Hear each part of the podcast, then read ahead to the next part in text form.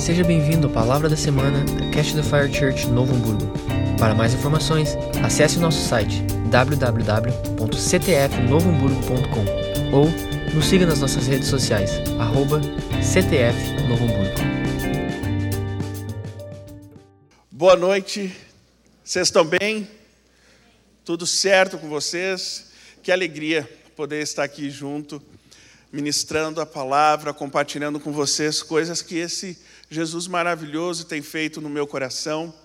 Eu tenho grandes expectativas para aquilo que Ele vai fazer em nosso meio nessa noite. Uh, foi uma semana muito intensa ao preparar essa ministração, porque eu mergulhei em um lugar muito especial para mim e eu quero muito poder replicar essa mesma experiência hoje à noite com vocês.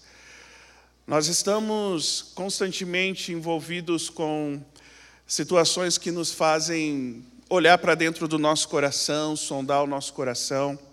E eu quero conversar um pouquinho hoje com vocês, mais um pouquinho, né? Muitos falam sobre isso, mas sobre processos nas nossas vidas.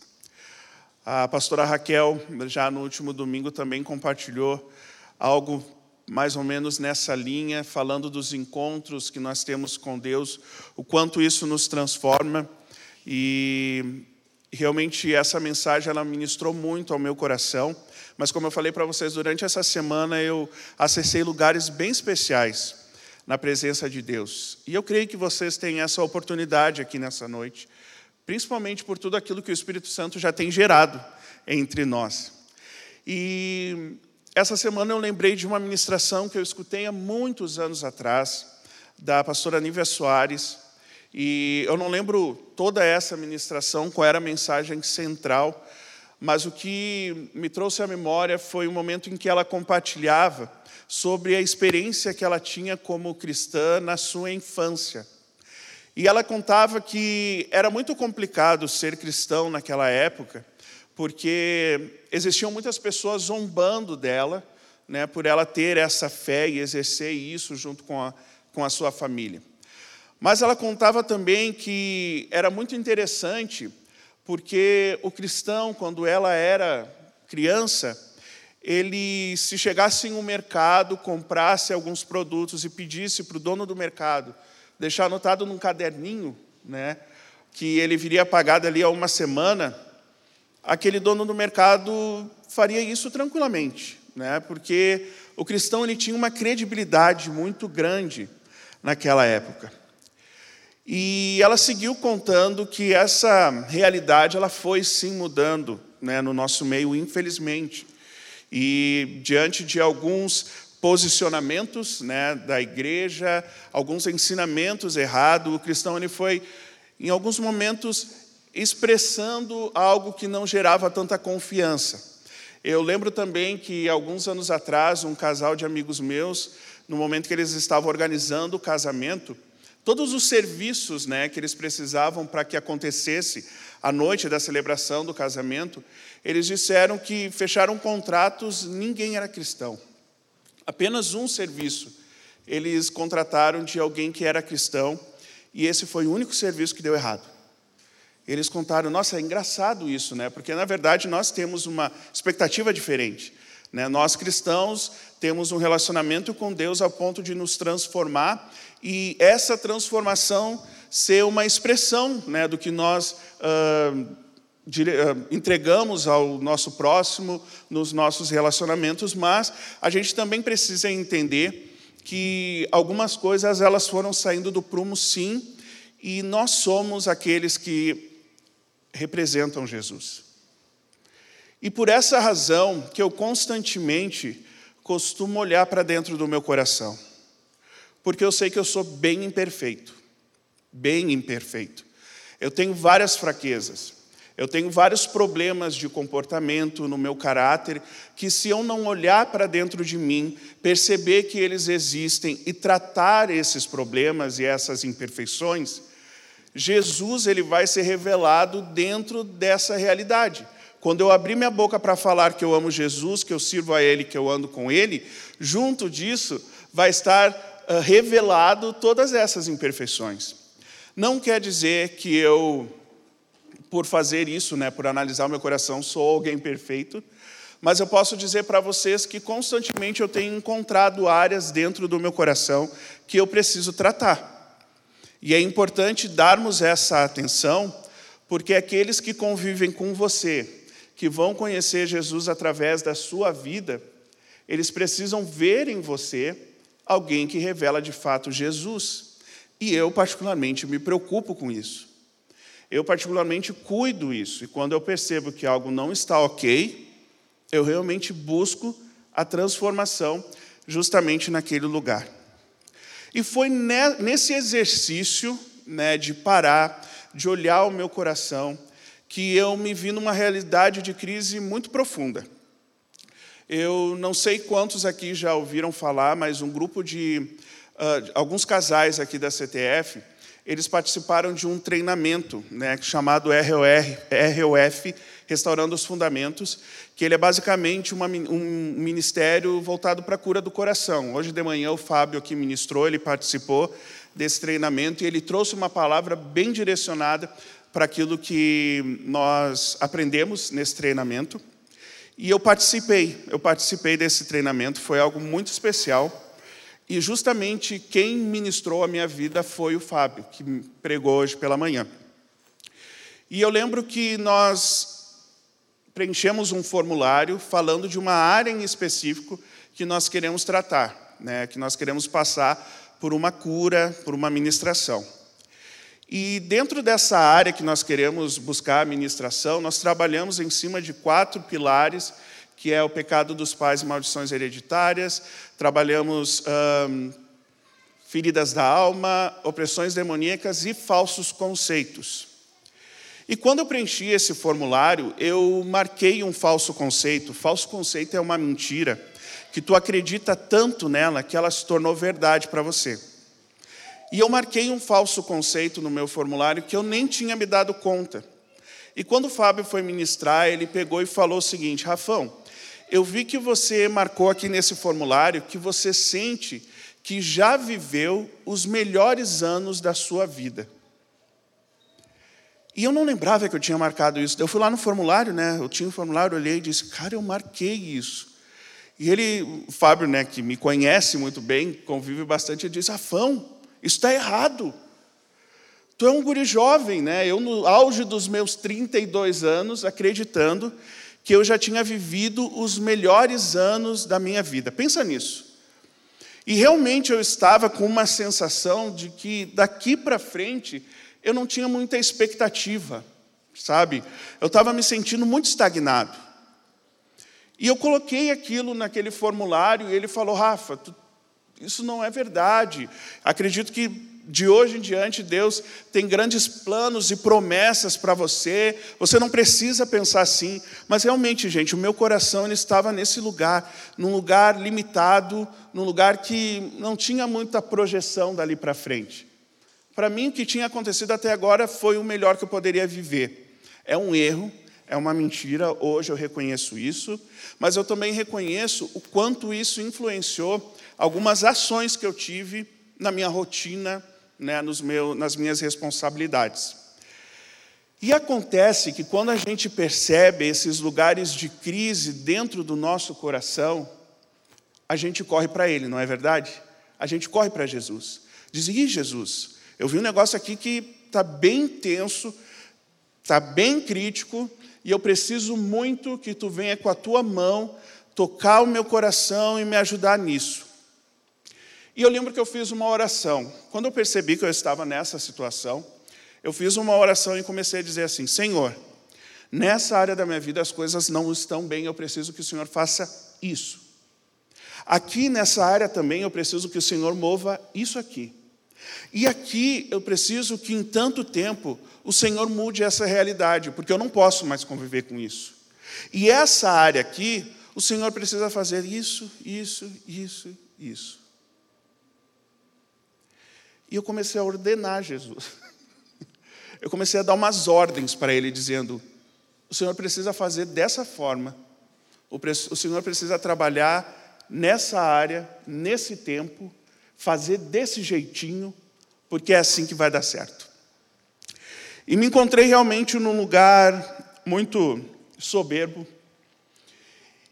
E quando eu orava, Deus me falou algo que eu quero que você guarde agora no seu coração, porque eu vou explicar. Mas foi bem engraçado quando ele começou a falar comigo. Que ele disse assim: Rafael, tu faz parte da geração do perfume entre os dedos. Eu disse: Oi? Não estou entendendo, Jesus. Tu faz parte de uma geração com um perfume entre os dedos. E aquilo me impactou muito. Eu quero conversar com vocês um pouquinho mais à frente a respeito e explicarei, tá? Fiquem tranquilos. Mas ele veio e me falou isso, porque eu estava ordenando. E essa geração, né, uh, com perfume entre os dedos, ele tem o costume de definir como as coisas elas vão acontecer. Sabe por quê? Porque eu tinha confiança em uma coisa, no meu plano. Entende? Era uma área muito crítica. Eu não estava bem. Ali para frente, se eu continuasse pensando daquela maneira, eu teria um reflexo né, desastroso em várias áreas da minha vida. Mas eu confiava no meu plano. E ele disse: essa geração que tem o perfume entre os dedos vive dessa forma. Define como as coisas devem acontecer, confiam no seu plano e não deixam fazer as coisas da maneira que eu quero fazer. Ouvi aquilo, absorvi o golpe, né, e disse: então vamos entender o que eu preciso fazer. Mas antes de chegar nesse lugar, eu quero conversar com vocês algo muito importante. São duas passagens bíblicas que me fizeram entender que eu não era o único. Né? Daí a gente já ficou, ufa, né? não é só eu que tenho esses problemas. E eu quero compartilhar sobre isso com vocês, para que vocês possam entender que é muito fácil a gente chegar nesse lugar. E qual é o problema, Rafa, de chegar nesse lugar? É o problema que nós provavelmente vamos nos frustrar. Porque nós criamos uma expectativa, nós geramos uma expectativa e estamos esperando que Deus faça algo diante daquilo que nós determinamos. É engraçado isso. Só que pode ser que ele não vá fazer exatamente assim. E eu quero conversar com vocês na palavra duas passagens que isso aconteceu.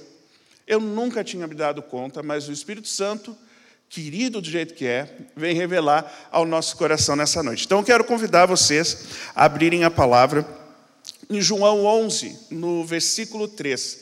A gente vai começar essa historinha nesse versículo, que eu acredito que muitos de vocês conhecem essa passagem.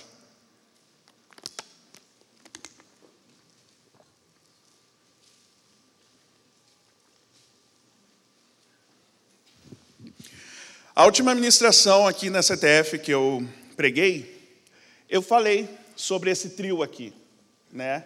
Marta, Maria e Lázaro. Eu falei sobre eles em uma outra situação. Agora eu vou falar sobre outro ponto, tá? Que é muito interessante. Olha só. Em João, no capítulo 11, no versículo 3, começa dizendo assim, ó: Mandaram, pois, as irmãs dizer a Jesus: Senhor, Eis que está enfermo aquele que tu amas. Tá? O que estava acontecendo aqui? Lázaro, ele estava mal, estava doente, e estava ruim. E ele tinha duas irmãs, que a gente já ouviu algumas outras situações dela na palavra, que é a Marta e a Maria. Tá? E Lázaro estava mal, e Marta chega para um mensageiro e diz assim: Amigão, preciso que faça um favor para mim. Eu preciso que tu vá até Jesus e avise ele que Lázaro vai bater as botas. Ele está ruim. E eu preciso que tu leve essa mensagem para Jesus. Então o mensageiro vai até Jesus e fala exatamente sobre isso. Senhor, eis que está enfermo aquele que tu amas. E Jesus amava muito aqueles irmãos, ele amava muito aquela família. E quando o mensageiro fala isso, Jesus ele responde dizendo assim: esta enfermidade não é para a morte, mas para a glória de Deus, para que o Filho de Deus seja glorificado por ela.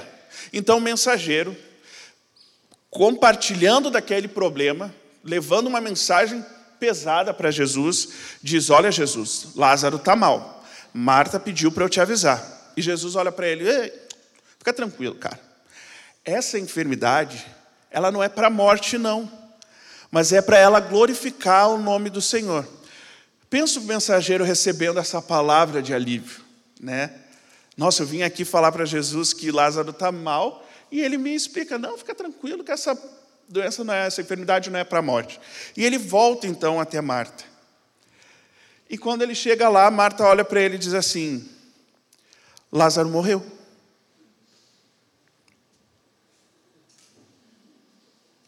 Sério? Peraí, deixa eu ver se eu entendi. Jesus falou que essa, essa enfermidade não era para a morte, era para glorificar o nome do Senhor. Eu chego aqui, Lázaro está morto. Meu Deus, Jesus se enganou. E ela diz: Lázaro morreu. E como eu falei para vocês, Jesus amava aquela família. Agora você pensa, Jesus então foi ao velório de Lázaro? Ele não foi. Jesus chegou quando Lázaro estava sendo enterrado? Não, não foi. Aquele mensageiro, eu acho que ele tá, bugou o Nintendo. Ele diz, cara, eu não estou entendendo nada. Jesus fala que não era para morte, o cara morreu. Depois de dois dias que Lázaro morreu, Jesus pega assim, oh, eu acho que eu vou lá. E os discípulos, tu vai lá? Agora? Depois de dois dias que te avisaram que Lázaro, né? Inclusive Jesus chega para eles e diz, eu preciso ir a Betânia porque Lázaro dorme. E os discípulos falaram assim, deixa ele dormir ele vai acordar descansado. Ele disse: Não, gente, não, vocês não entenderam. Lázaro morreu e eu preciso ir lá. E o caminho que Jesus percorreu até chegar a Betânia durou mais dois dias. Ou seja, ele chegou com quatro dias de atraso em Betânia. Agora eu quero te perguntar uma coisa: quando Marta ela pediu para o mensageiro levar uma mensagem para Jesus, ela tinha uma expectativa, não tinha? Vocês concordam comigo? A expectativa que ela tinha é que Jesus fizesse alguma coisa, porque Lázaro estava mal. E a expectativa que ela não tinha é que Lázaro tivesse morto. Tanto que quando Jesus chega em Betânia, ela sabe né, dessa notícia, ela corre até Jesus e ela fala o seguinte: Senhor, se estivesse aqui, meu irmão não teria morrido. Tipo assim, eu te amo, Jesus, mas eu preciso te falar umas verdades. Te avisei, ó, bem antes de acontecer. Tu demorou quatro dias para chegar aqui. Se tu tivesse aqui antes, ele não teria morrido. Ou seja, ela tinha uma expectativa. Ela queria que Jesus fizesse alguma coisa. Quando Maria, irmã de Marta, sabe que Jesus está ali em Betânia, ela também sai correndo e chega em Jesus e fala o quê? Senhor, se tu estivesse aqui, o meu irmão não teria morrido. E eu imagino Jesus pensando assim: tá, eu já entendi. Deixa eu só fazer o que eu preciso fazer. E ele pede para ir então até o sepulcro onde estava Lázaro. E daí Marta fala assim: Jesus, mais uma vez jogou na cara de Jesus, né? Faz quatro dias que ele morreu. E tu quer agora ir ver Lázaro? ele deve estar fedendo. Me leva lá. Então ele pede para remover a pedra.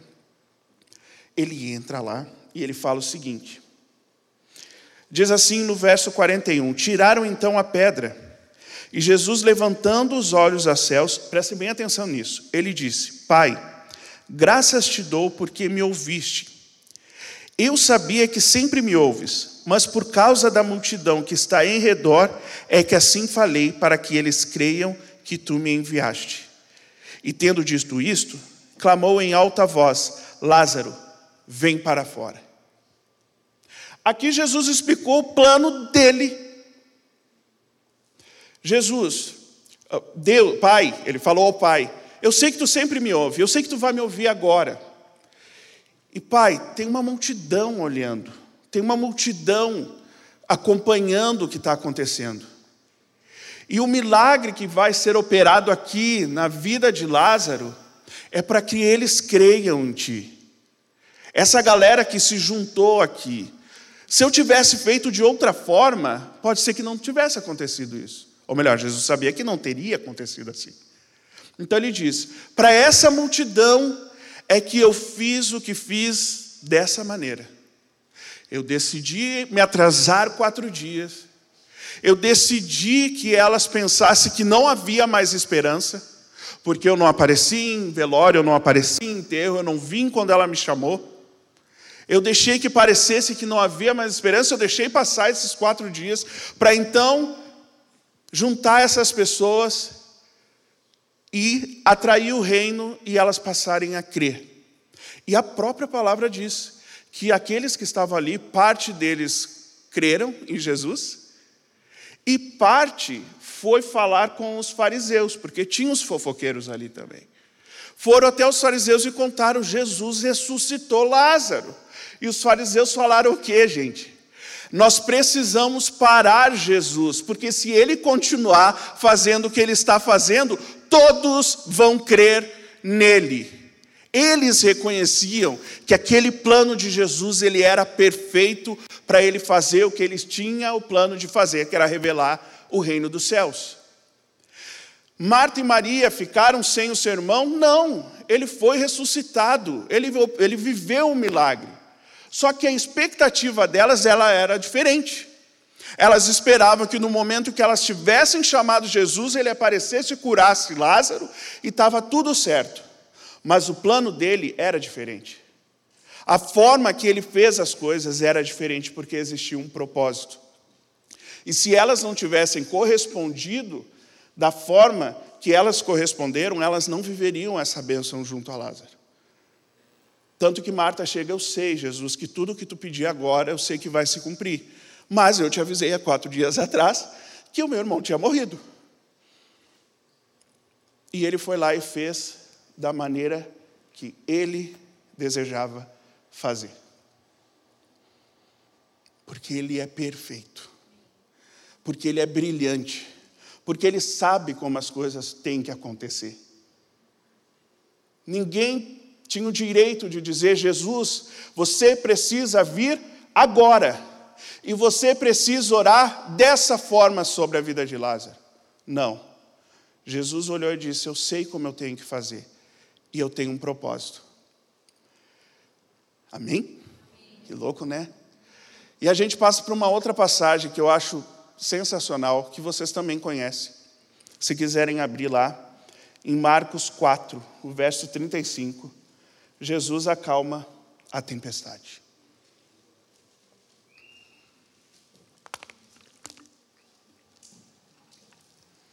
E diz assim Marcos 4, verso 35: Naquele dia, quando já era tarde, disse-lhes: Passemos para o outro lado. Isso aqui carrega um peso, gente, que vocês não têm ideia. Que outro lado era esse? Aonde Jesus ia levar os discípulos? Já era tarde e Jesus convida os discípulos: vamos lá para o outro lado do mar. E o outro lado do mar era um lugar que não era muito legal eles irem. Se, se os, os, judeus eles tinham dificuldades de se relacionar com os samaritanos, ainda mais com os gadarenos. E eles iam para o povo dos gadarenos. E os discípulos não estavam entendendo, não sabiam exatamente o que Jesus queria, e Jesus disse: vamos, vamos atravessar para o outro lado do mar. E eles entraram então no barco com Jesus, e a palavra ela nos conta que aquele barco e outros barcos saíram para o outro lado do mar. Provavelmente o barco que Jesus estava era o menorzinho, o menos preparado para uh, enfrentar a tempestade que veio dali a alguns instantes. E daí eu acredito que muitos conhecem a história que uma tempestade se levanta, os discípulos ficam apavorados. Pensa, gente, era tarde, eles tinham passado o dia inteiro trabalhando e pregando e ministrando. Jesus diz: Vamos, vamos, né? Vamos lá com ele tarde para o outro lado do mar e ainda enfrentam uma tempestade no meio do caminho. E eles se apavoram, diz Jesus, né, Jesus precisa fazer uma coisa. Daí eles olham, Jesus dormia querido. Convidou para ir para o outro lado, mas não segurou o BO. dormindo. Eles falaram: Jesus, acorda aí, olha que vai virar isso aqui, vai encher o barco de água e vai dar ruim. Já basta ser tarde, já basta estar nos levando para o outro lado, tem que enfrentar essa tempestade. Daí Jesus vai lá, acalma a tempestade, pede que nasce cale, se acalme. Olha para eles e diz: Nossa, vocês são tímidos, hein? Depois de eles terem passado por tudo isso,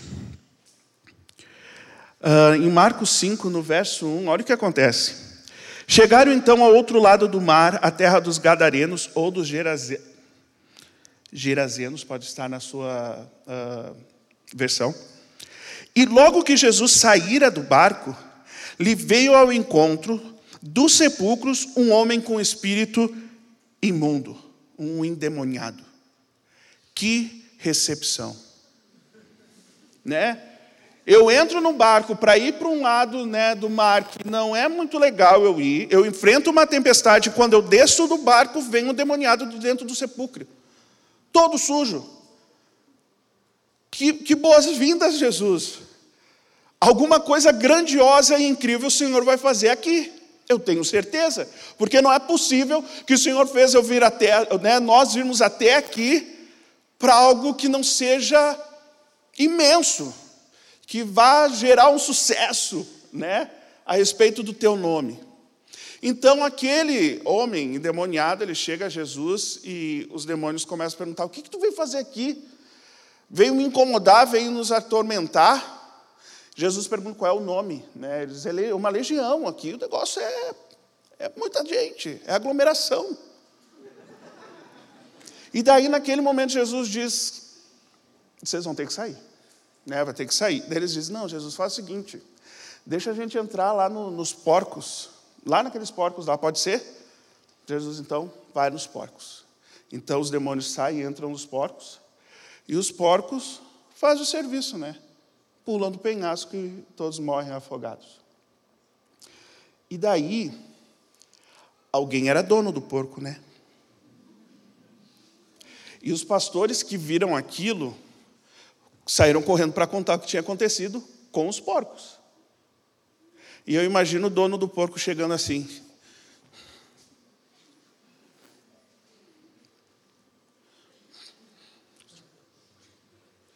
Mas tinha 2.500 porcos aqui. Cadê meus porcos? Alguém. Peraí, não tem, não tem uma coisa errada aqui. Ô cabeludo, cadê meus porcos? Né, os demônios entraram lá, eles jogaram do penhasco e eles morreram. Então tu vai embora daqui. Ah, não. Os discípulos deviam estar pensando: é sério, Jesus? É sério que eu entrei no barco para atravessar o mar, eu peguei tempestade, eu fui recebido por um demoniado, o Senhor fez o que fez e eu agora vou embora. Eu não fiz nada aqui dentro. E daí Jesus, é, vamos embora. E quando eles estão saindo, aquele homem que tinha sido liberto quer ir com Jesus. Ele diz, eu quero ir contigo, tenho que ir contigo. Não, o que tu fez é incrível. Ele diz, não, não, não, não vai vir não. Sabe o que tu vai fazer? tu vai dizer para eles o que aconteceu. Você vai anunciar o que aconteceu. E eu vou embora. E ele foi embora. E aquele homem proclamou aquela mensagem sobre muitas cidades. Eu tenho certeza que os discípulos não contavam com essa sacanagem eles não esperavam que aquilo fosse por uma pessoa. Por uma pessoa. Eu tenho certeza que se nós passássemos por toda essa tempestade, nós já ia falando, não, a tempestade pode ser grande, mas o que o Senhor vai fazer é muito maior. O Senhor vai ser proclamado em todos os cantos. O Senhor vai nos dar autoridade para proclamar o seu nome, as pessoas, milhares vão se converter, milhares de porcos morreram. E uma pessoa foi tocada, uma pessoa foi tocada. Sabe por quê? Porque ele tinha o plano. E ele fez conforme ele entendia que devia ser feito. E eu, com certeza, não concordaria se ele me contasse. Vamos para o outro lado lá só libertar um, um só. Eu não. Palhaçada, vai ter tempestade no meio do caminho, mas não vou. Lida tu com isso, cada um com seus problemas, Jesus. Se é só um, tu sabe lidar com isso. Eu não iria. Mas eles foram e Jesus fez do jeito dele. E o resultado e o, impacto daquilo que ele fez correu por muitas pessoas. Muitas pessoas ouviram falar sobre aquilo. Meu Deus. O cara do porquinho ficou indignado.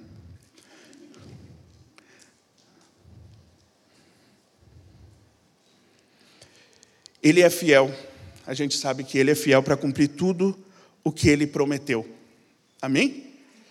Ele é fiel para cumprir tudo o que ele prometeu. Mas quem define o plano é ele. Não somos nós. Quem define o plano é ele.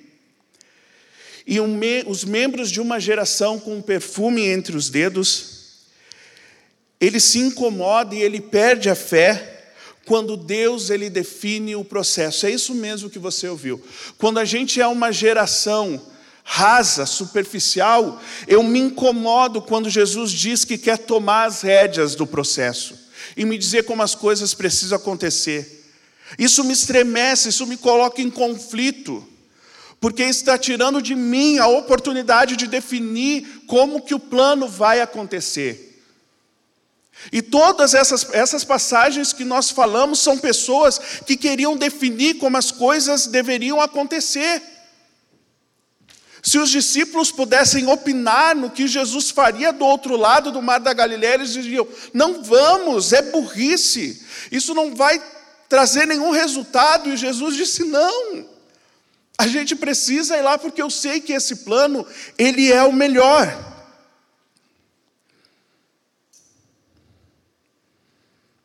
Nós nos frustramos porque parece que ele não está fazendo nada. Mas se eu conheço de fato o coração de Jesus, eu sei que o que ele vai fazer é o melhor. A gente se frustra, parece que ele não está fazendo nada. E eu digo para vocês, nos meus lugares de crise, onde eu dizia, Deus faz assim, faz assim, faz assim, e Deus não fazia assim, Ele fazia do jeito que Ele queria, eu pensava, Deus não está fazendo nada porque eu não estava correspondendo ao processo que era perfeito. Eu não estava dando liberdade para que Jesus operasse na minha vida da maneira que transformaria a minha realidade. Eu estava tentando definir como as coisas iriam acontecer. Um ponto importante é que o processo de Jesus eles tem como objetivo maior exaltar o Pai.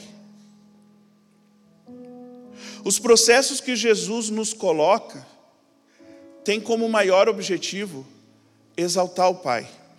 E se eu e você não compreendemos isso dentro do processo, nós vamos continuar no processo. E eu estou um tempão nos. Sério. Estou um tempão perdendo tempo porque Jesus decide fazer de um jeito e eu ordeno ele que faça de outro.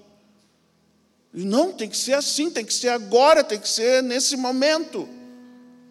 Só que enquanto eu não entender que eu preciso exaltar o Pai através da transformação que vai acontecer na minha vida, eu não vou sair desse processo. Porque o plano dele, ele é um plano perfeito. Eu vou compartilhar uma coisa que eu estou com muito temor de contar para vocês. Mas dentre os processos que eu já vivi na minha vida, esse eu acredito que deu um pouco certo. Quem disse que para você ser um pastor, você precisa estar em cima do altar pregando? Quem disse que para você ser um pastor, você precisa assumir uma igreja sua? Quando eu tinha nove anos de idade, eu participei de um culto uh, na casa de um primo do meu pai. Eu não lembro porque a minha irmã e o meu irmão não estavam juntos. Eu acho que eu estava de castigo e daí me levaram para a igreja. Só pode, porque eu não gostava de ir na igreja. E só fui eu. E eu tinha um pouco de medo de ir na igreja, porque eu tinha medo que as pessoas se demoniassem perto de mim. E mais medo de eu me endemoniar. E eles me levaram. Eu sentei, quando eu olho para trás, os meus pais estavam lá atrás, e eu sozinho aqui na frente. Eu disse: vai dar ruim. Eu tinha nove anos. E eu lembro que começou o culto, quem é sapatinho de fogo ficava, olha, eles colocavam no chinelo, eles rodopiavam, eles davam mortal. Loucura, loucura.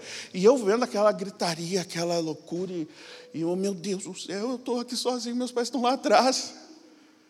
E eu lembro que eu comecei a ser influenciado por aquela atmosfera. E eu comecei a chorar. Um pouco de emoção um pouco de medo também. Estava tá, um amedrontado. E foi muito forte. E quando eu chorei, vem uma mão no meu ombro. Daí eu faleci, cinco segundinhos. Perdi os sentidos. E olhei para trás assim para os meus pais e disse: Me salva, porque eu acho que, que eu vou endemoniar. Só pode ser. E aquele pastor que estava ministrando, ele perguntou: Quem é os pais dessa criança aqui? Daí os meus pais levantaram as mãos e eles falaram: Deus vai usar muito a vida desse rapaz. E às vezes vocês vão levantar à noite e ele vai estar chorando aos pés de Jesus. E a minha mãe, toda emocionada, meu pai todo emocionado, e eu só pensando, eu não vou demoniar, eu não vou demoniar. Fomos embora. Alguns dias depois eu tive o prazer de congregar com um casal de pastores que são meus padrinhos também. Alguns conhecem a pastora Nelly e o pastor Cabral. Congreguei com eles acho que uns três anos. E se tem algo na pastora Nelly que eu admiro demais é o dom profético que existe sobre a vida dela. Tenho um pouquinho de medo quando ela vai revelar umas coisas, né? Mas é, é, é, isso é muito poderoso. E eu tinha essa idade, nove anos, ela é minha madrinha, ela é prima, irmã do meu pai, e ela estava ao telefone com a minha mãe conversando. Minha mãe contou algumas coisas que tinham acontecido e ela diz assim: Cleci, que é a minha mãe, tá? Cleci, fala para o Rafael que ele vai ser pastor. E daí a minha mãe olhou, ó, oh, tua madrinha aqui está dizendo que tu vai ser pastor. Eu disse, não, mãe, eu não quero ser pastor. E ela, não, mas ela está falando, Rafael. A minha mãe meio que brincando assim, porque a minha mãe também não, não acreditava muito. Eu me converti aos 17 anos. Depois de alguns anos, eu fui me apaixonando pelo ministério pastoral. E depois de alguns anos, eu tenho convicção no meu coração que esse é o meu chamado.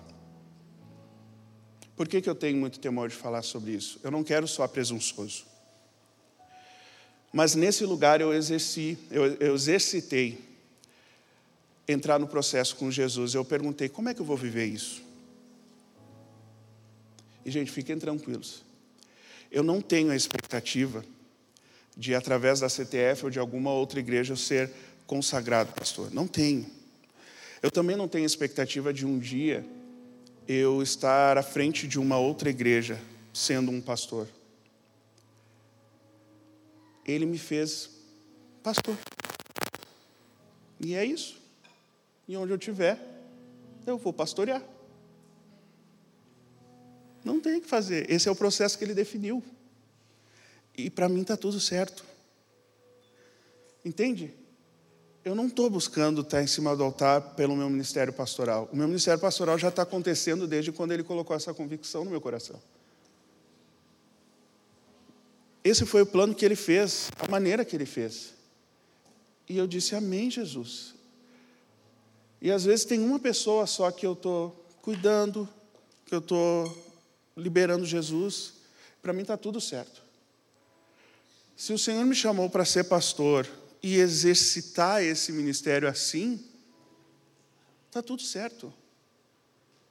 Quem disse que eu preciso assumir uma igreja, que eu preciso ser consagrado acima de um altar, que eu, né, eu não estou desqualificando nada disso, não estou desqualificando. Eu só entendo que o plano de Deus é esse e eu estou dizendo ok, entendeu? Eu fiz o teste, deu pastor. eu fiz lá o teste, deu pastor, deu mesmo. Daí você perguntar, não, não, vou te mostrar o teste, está aqui, ó. O que, que eu vou fazer? Vou definir um plano diferente e vou me frustrar? Sou bobo de certo. Não. Se ele disse que eu seria, ele cumpriu uma promessa porque ele é fiel, mas o plano é dele. Ah, daí agora eu esqueço de falar da geração da, com perfume, vocês ficam loucos, né? Não, vamos seguir aqui. Alguns anos atrás eu li um livro, uh, A Casa Favorita de Deus, de Tommy Tenney. O mesmo que escreveu os Caçadores. É Caçadores de Deus?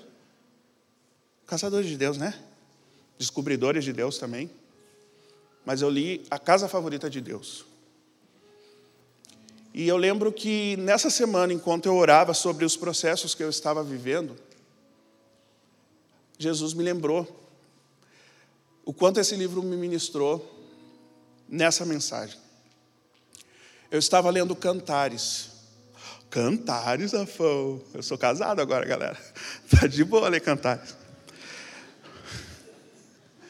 Eu não vou, não vou ficar aí gerando nenhum interesse. Mas Cantares, tá? O livro do negócio, da, né, da loucura.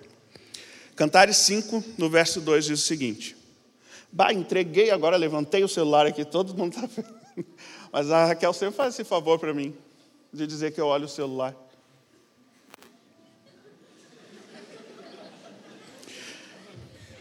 Aleluia. Diz assim, ó, Cantares 5, 2. Eu dormia, mas o meu coração velava. Eis a voz do meu amado, está batendo. Abre-me, minha irmã, amada minha, pomba minha, minha imaculada porque a minha cabeça está cheia de orvalho e os meus cabelos das gotas da noite. No verso 3 diz: Já despi a minha túnica, como a tornarei a vestir? Já lavei os meus pés, como os tornarei a sujar? O meu amado meteu a mão pela fresta da porta e o meu coração estremeceu por amor dele. Eu me levantei para abrir ao meu amado e as minhas mãos destilavam mirra e os meus dedos gotejavam mirra sobre as aldravas da fechadura. Eu abri ao meu amado, mas ele já tinha se retirado e ido embora. A minha alma tinha desfalecido quando ele falara. Busquei-o, mas não o pude encontrar. Chamei-o, porém ele não me respondeu. A noiva viajou. Perdeu o encontro, o date da noite. Que, que aconteceu aqui é que o amado estava do outro lado da porta, gente. Do outro lado da porta. Ela só precisava deixar de ser preguiçosa, levantar e abrir para ele entrar. Mas ela disse: Ah, não, não, não, me troquei já, coloquei o meu pijama, cara. Já lavei os pés. Sério que eu vou ter que levantar? E o amado deu uma investida ali, né? Colocou uma mão ali entre a, fresta da porta. E ali ela viu que o negócio ia ser bom. E quando ela chegou até a porta, as mãos dela se encheram de mirra e os dedos dela gotejavam mirra que estava sobre a aldrava. Quem é que deixou aquele perfume ali? Não era ela. Aldrava é aquela pecinha que a gente pega e faz assim, tum, tum, tum, para poder entrar. Ela estava do lado de dentro, Aldrava do lado de dentro, não tem motivo. Mas o amado tocou nessa peça. E ela ficou com o perfume dele nas mãos. Uma geração com um perfume entre os dedos. E daí a gente pega esse perfume e faz assim, ó. Hum, um perfume. Oh, eu tô com o perfume dele. Mas sabe o que, que a gente tinha em contrapartida? Ele todinho com perfume e tudo. Ali, dentro do quarto, em intimidade com a gente. E nós abrimos mão de um momento pleno, perfeito, para ficar com perfume entre os dedos. E daí, quando eu lembrei disso, eu disse: hum, é verdade. Sabe por quê? Porque no meu relacionamento com Jesus, eu escolho o bom ao invés do perfeito. E se eu escolho bom, eu não tenho clareza se o plano que Deus vai fazer na minha vida vai gerar algum tipo de resultado, porque é muito raso, é muito superficial.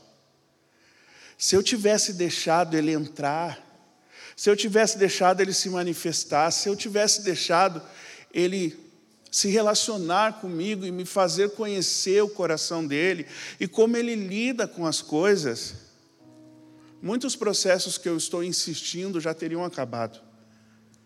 Porque eu sou uma geração que eu rejeito o perfeito de Deus para ficar com aquilo que é bom. Ah, está suficiente.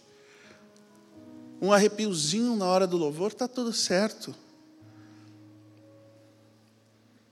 Uma mensagem que me impacta, está tudo certo. Eu estou com o perfume dele aqui, ó. Olha aqui, ó, está pingando aqui, ó, de perfume. Mas ele ia entrar no quarto, cara. Ele ia estar comigo. Por que que tu está rejeitando isso? Se nós continuarmos sendo essa geração com perfume entre os dedos, nós vamos permanecer no processo, porque a gente não vai entender o que ele quer fazer.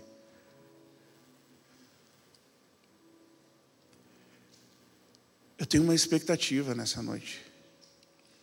Eu não sei, eu, eu acredito que muitos devem se encontrar nesse mesmo lugar dizendo: Jesus, nada muda, o Senhor não está fazendo absolutamente nada. Ele está aqui, ó. Deixa eu entrar. Deixa eu entrar, eu vou fazer, mas deixa eu entrar. Você precisa conhecer o meu coração. A sua sede, ela tem que ser maior por mim, para que eu esteja inteiramente envolvido nesse processo, não de forma rasa como você tem permitido. Então, deixa eu entrar.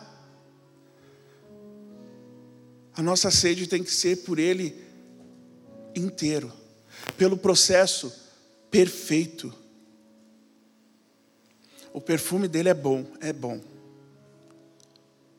Mas a presença dele é melhor ainda. Não é? é melhor ainda. E quando eu mudo o meu posicionamento e permito então que ele entre e faça o que ele precisa fazer, os processos, eles serão diferentes. E daí vai ser fácil eu compreender quando ele diz: Não, Rafael, eu não vou fazer dessa forma. Mas por que Jesus tem que fazer assim, assim? Não, Rafael, eu não vou fazer dessa forma. Eu tenho um plano. E esse plano é para aquela geração que deixa eu entrar no quarto, que se relaciona comigo, que conhece o meu coração e que vai entender o que eu vou fazer. E esse plano, ele vai exaltar Jesus, ele vai exaltar o Pai. Não é para o teu sucesso, Rafael. Não é para que tu seja reconhecido, para que tu seja grande. É para exaltar o Pai. Então eu tenho um plano. E se tu conhece o meu coração, tu sabe que esse plano ele é perfeito.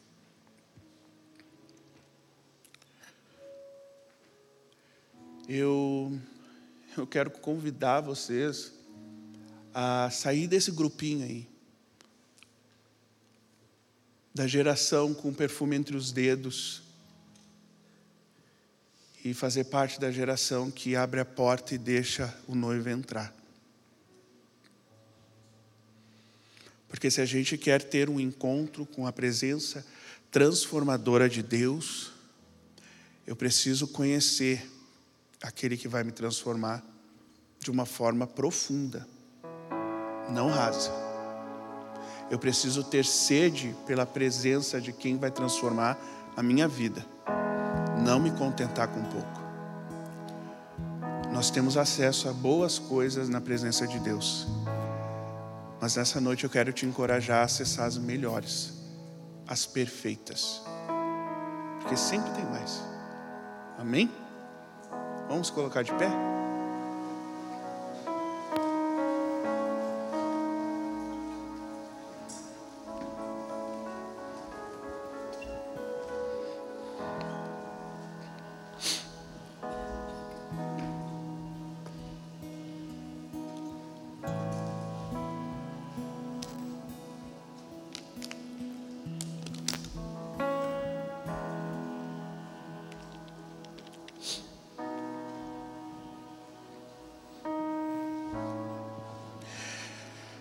Ele é fiel, ele é fiel. Uhum. Ele é fiel para fazer tudo aquilo que ele prometeu.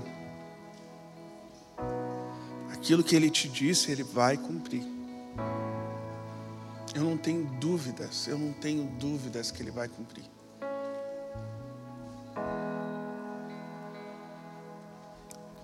Mas ele quem define o plano. Se você não corresponder a isso, se você não deixar ele fazer dessa forma,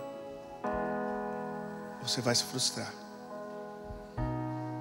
Você vai se questionar: por que tu não fala mais comigo, pai?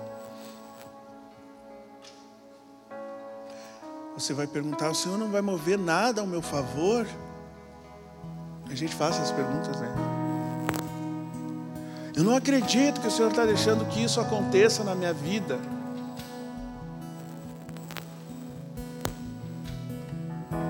Senhor não é poderoso para mudar a minha realidade. Eu te sirvo há tantos anos e nada muda na minha vida. É porque quem define o processo não somos nós, é Ele. Mas se eu não mergulho nele, em conhecer a Ele, eu não consigo compreender. Eu não consigo corresponder. Vocês entendem?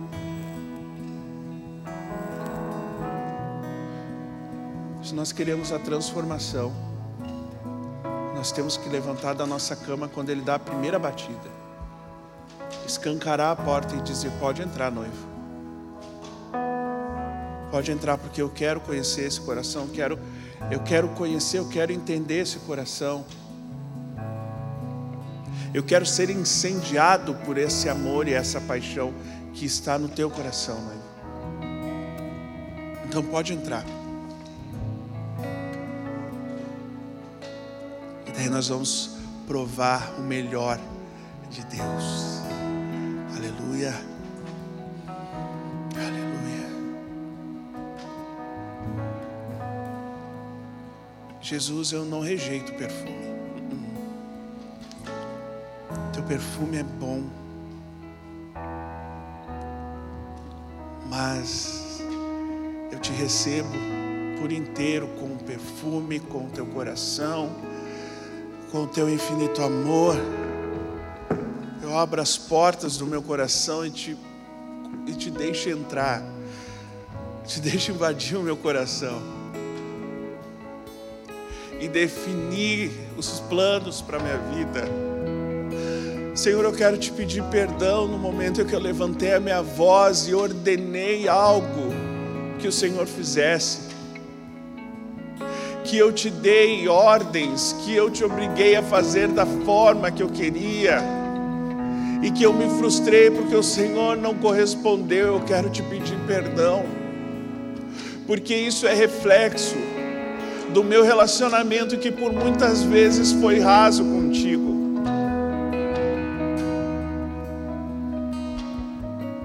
de um relacionamento que não gerou em mim a confiança que eu precisava ter para soltar as rédeas e deixar que o Senhor fizesse o que era necessário fazer.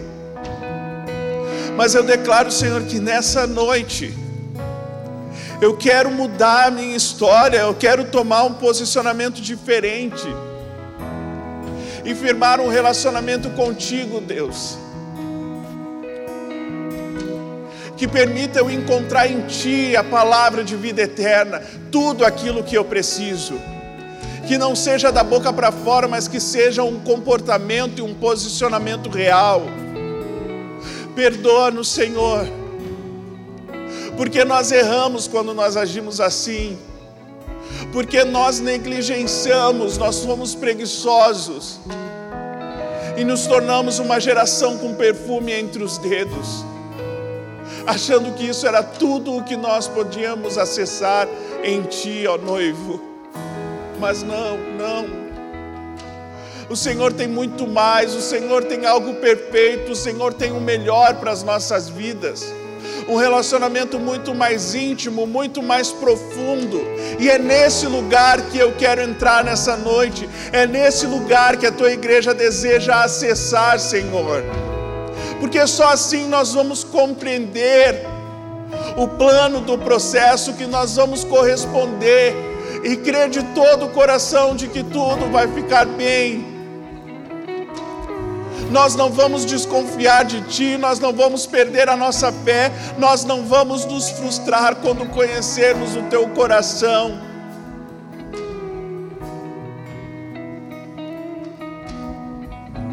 Existe algo bom em Ti, mas existe algo perfeito. E eu sei que o Senhor morreu na cruz para que nós pudéssemos acessar esse lugar perfeito.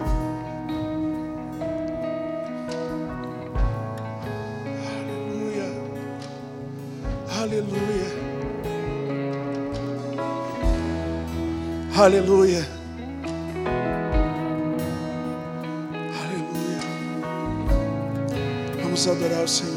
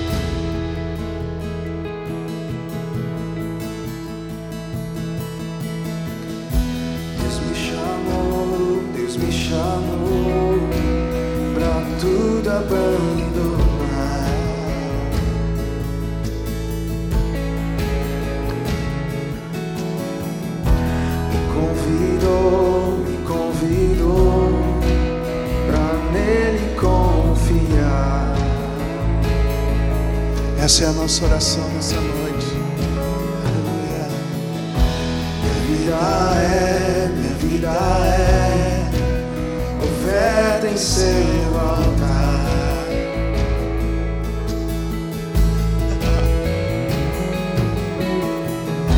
Espírito vivo Deus, em tudo satisfaz, tudo satisfaz.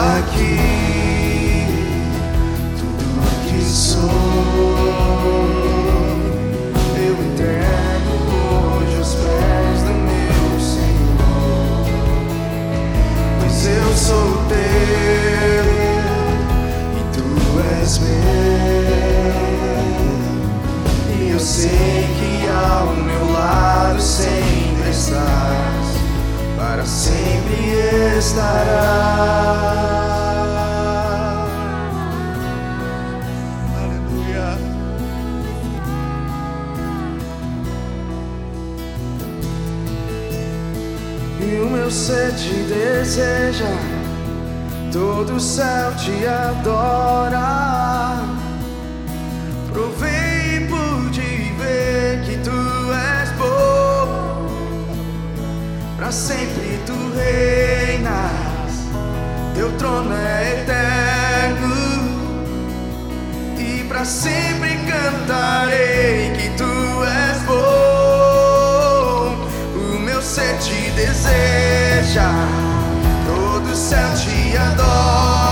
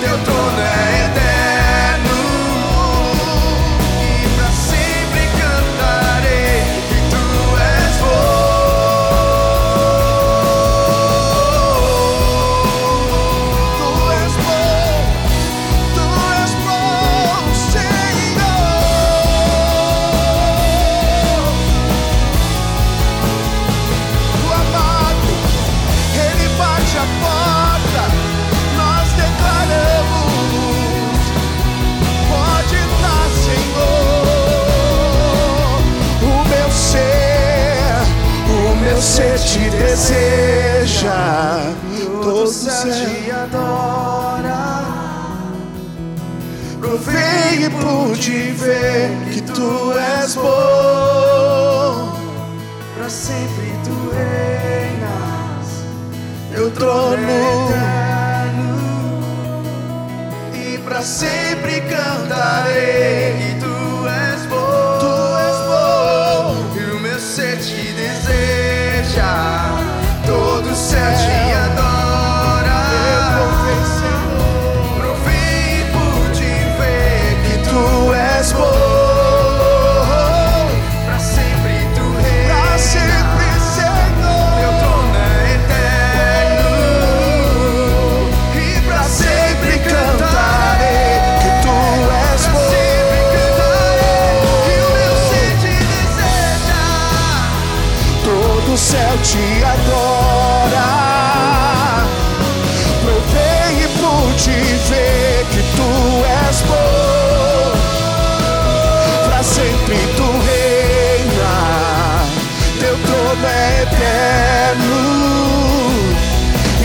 sempre cantarei que tu és bom.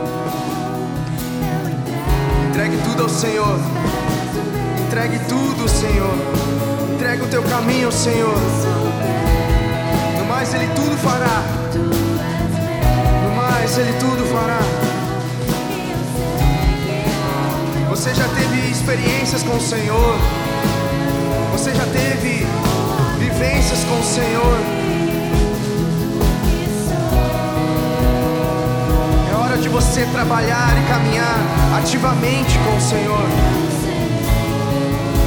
contribuindo para o reino, contribuindo para aquilo que Ele tem instruído você, instruído a igreja. Vamos caminhar, vamos caminhar, vamos entregar tudo o que temos e quem somos. Estou